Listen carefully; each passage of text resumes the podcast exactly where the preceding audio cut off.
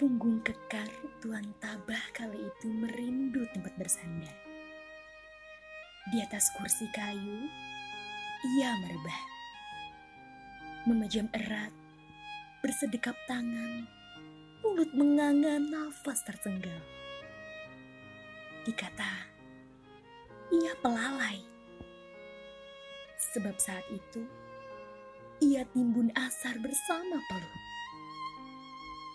Tapi siapa sangka, ia penyembah paling patuh. Tisan emasnya tiada pernah mengeluh. Sedap manis ia makan sebagai buruh. Memang, tabiat manusia suka salah angkuh. Ia salah roman dipandang orang. Satu persatu burung mulai berkicau. Berdenyut-denyut, memecah dingin yang mencekau. Tapi, mentari yang lamat-lamat undur diri acap kali bertukar dengan awang-awang yang jarang kujumpai. Bersama angin, ia tebar wangi kasturi. Dari muka jendela kamar, kulayangkan pandang pada Tuan Tabah. Masih terlelap dengan pakaian lusuh pemberian berjuasi. Ternganyuh kalbu untuk menyadarkan diri. Pecah kabar saat telinganya mendengar asar hampir tinggal. Ia terdayung, lalu terduduk, belum tandas, masih pantas. Pinjam ragamu sebentar. Untuk apa?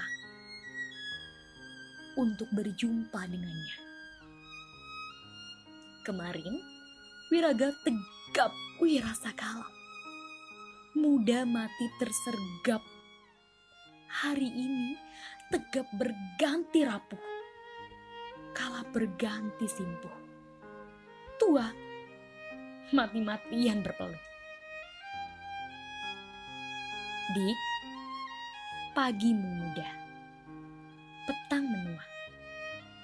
Begitu cepat lalunya, seperti kita di dunia ini, fana pada masanya. Sebelum hati kembali dihujani sarwa derita, ia enggan dosa, jadikan histeria. Sebab bila dia murka, kita bisa apa? Sebentar saja episodeku akan tamat. Dan tulang-tulangku habis dilumat yang zulmat.